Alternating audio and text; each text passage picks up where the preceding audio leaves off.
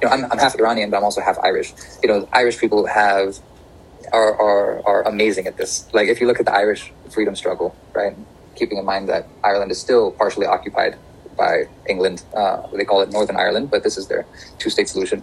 The you know they still remember all of their political prisoners. You know they're still raising money for their families. You know they're supporting their families on the street. This is from Dublin to Belfast.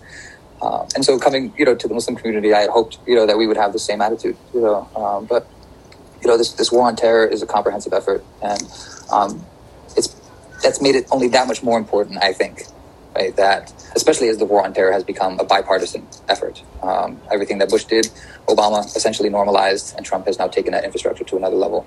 Uh, I think it's been extra important, you know, that we maintain a human rights framework, that we remember that, you know, we have our own idea, you know, about what dignity means, you know, what it is that we're guaranteed as human beings. It should be. Of course, no one's going to guarantee that for you. Uh, we have to do that for yourself. Uh, but this